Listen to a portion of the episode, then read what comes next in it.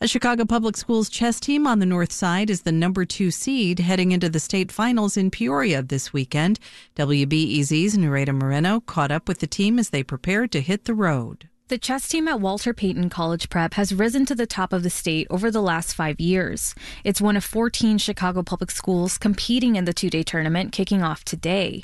Senior Maggie Siganova is a team captain. She co founded a nonprofit called Queens United Chess that aims to empower female chess leaders. I'm feeling excited. It's our last uh, state tournament, so it's kind of bittersweet. I think we have a really strong shot for placing really well. This is the highest our team has ever been seeded, so we'll just have to wait and see. Whitney Young Magnet School earned the number six seed. The winners will be announced tomorrow. Nereida Moreno, WBEZ News.